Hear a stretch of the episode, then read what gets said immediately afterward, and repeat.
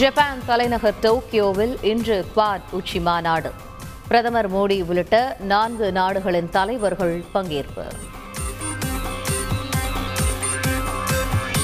மேட்டூர் அணையை இன்று திறந்து வைக்கிறார் முதல்வர் ஸ்டாலின். சேலம் சென்ற முதல்வருக்கு சிறப்பான வரவேற்பு.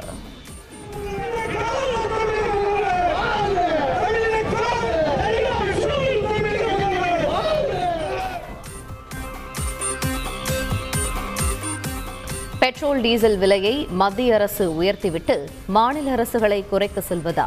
அமைச்சர் மா. சுப்பிரமணியன் கேள்வி.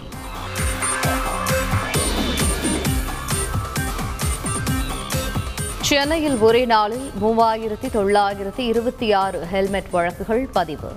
போக்குவரத்து போலீசார் அதிரடி. சினிமா படப்பிடிப்பு நடத்த வெளிநாட்டினர் இந்தியாவிற்கு வர வேண்டும். கெய்ன்ஸ் திரைப்பட விழாவில் மத்திய அமைச்சர் எல். முருகன் அழைப்பு. இயக்குனரும் நடிகருமான டி. ராஜேந்தர் சென்னை தனியார் மருத்துவமனையில் அனுமதி. மேல் சிகிச்சைக்காக வரும் வெள்ளிக்கிழமை அமெரிக்கா செல்வார் என தகவல்.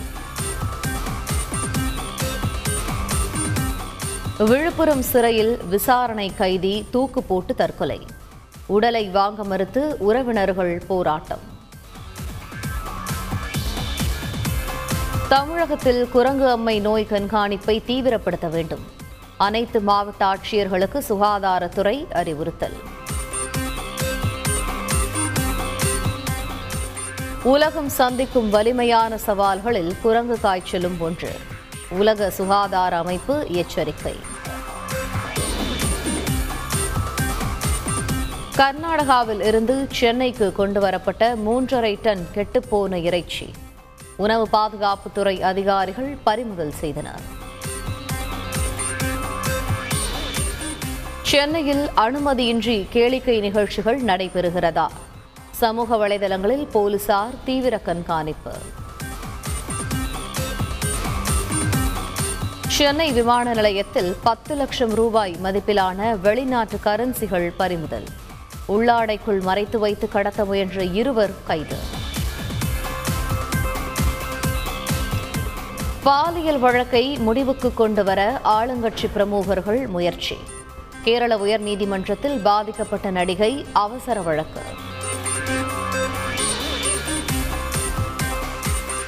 டெல்லியின் புதிய துணைநிலை ஆளுநராக வினய்குமார் சக்சேனா நியமனம். குடியரசுத் தலைவர் ராம்நாத் கோவிந்த் உத்தரவு.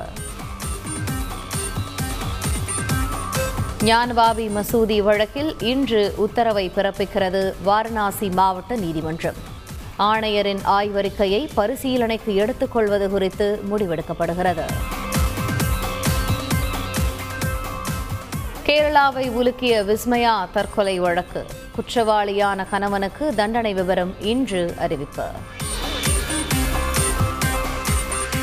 அசாமில் கனமழைக்கு பலியானோரின் எண்ணிக்கை இருபத்தி நான்காக அதிகரிப்பு. ஏழு லட்சத்திற்கும் அதிகமான மக்கள் கடும் பாதிப்பு.